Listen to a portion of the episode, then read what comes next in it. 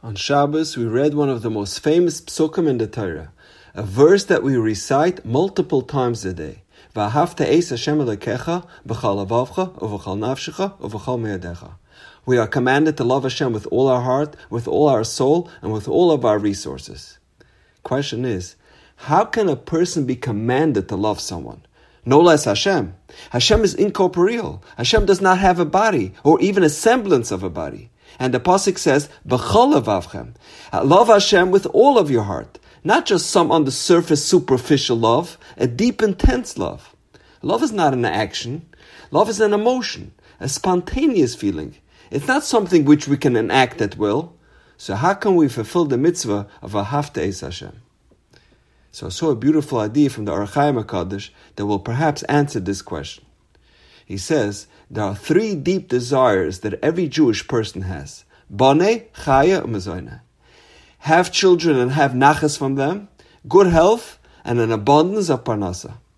This is our goal and purpose in life. This is what we strive for. Says the Or HaChaim, those three blessings are referenced in the pasuk, bechol levavcha, uvechol nafshecha, u'vechol me'odecha.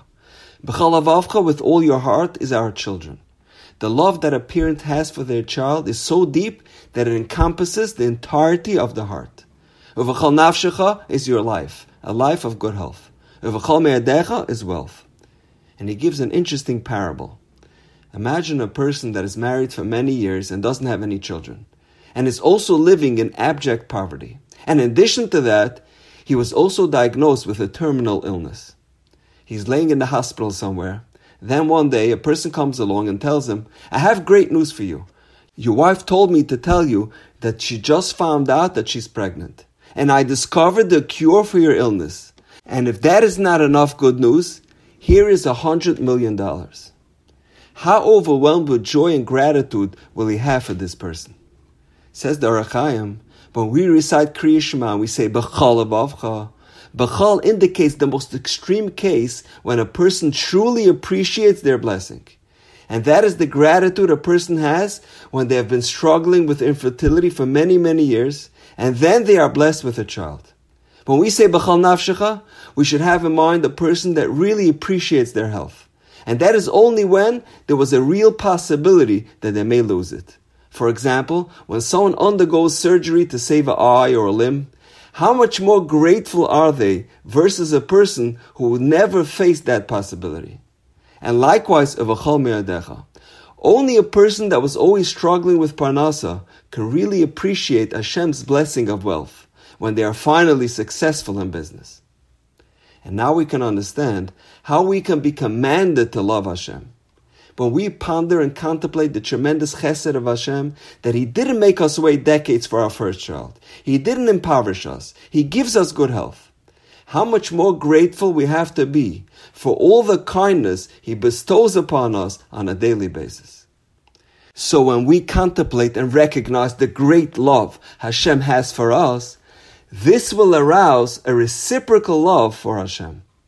Therefore, it's true that we cannot be commanded to do a feeling, but we can certainly be commanded to engage in the contemplation of all that Hashem does for us every day, and that will ultimately lead to our intense love of Hashem. And that's how we fulfill the mitzvah of Vahavte Es Hashem Elokecha, Bechol Levavcha, Uvechol Nafshecha, Uvechol Me'odecha. Reb Schwab says something very powerful.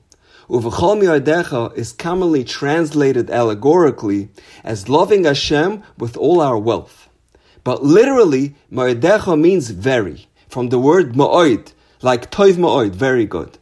Says Reb Schwab, if a person loves something very much, if you have a strong desire for something, let's say to travel to a certain place for vacation, or you have a craving for a certain steak or a specific type of cake, the Torah says, u'vechol me'odecha.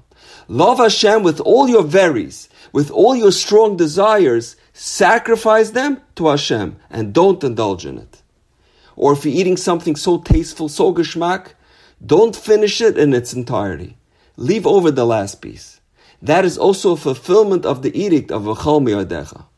This is known as the Tanis harabit. Instead of renouncing it altogether, abstain from it in its entirety.